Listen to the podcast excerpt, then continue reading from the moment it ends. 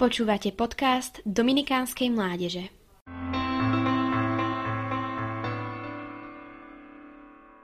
Kira je mojim psím parťákom už niekoľko rokov. Už ako šteniatko mi pripadala ako najkrajšie stvorenie na svete.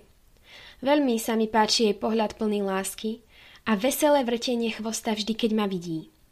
Keď som s ňou na prechádzke, ľudia sa zastavujú a hovoria, aká je krásna – Vždy som bola hrdá, že ju mám na vôdzke práve ja. Raz som išla na návštevu k mojej kamarátke, ktorá má psíka toho istého plemena. Veľmi som sa tešila.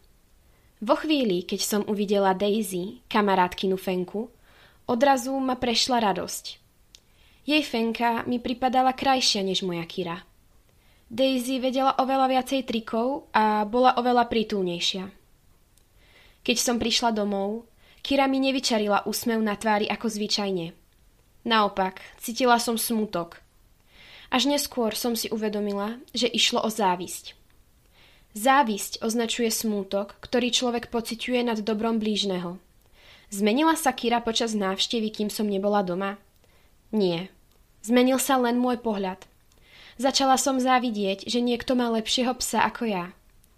Závisť je preto veľmi nebezpečná. Ani nevieme ako a prenikne nás. Odrazu sa cítime menej cenní a plný bolesti.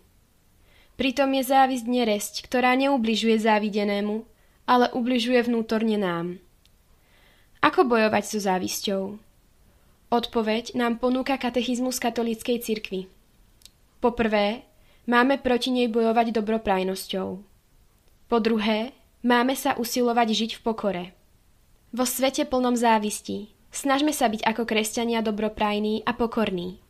Tak pritiahneme pozornosť ľudí naokolo a budeme môcť svedčiť o tom, že závisť nie je správna.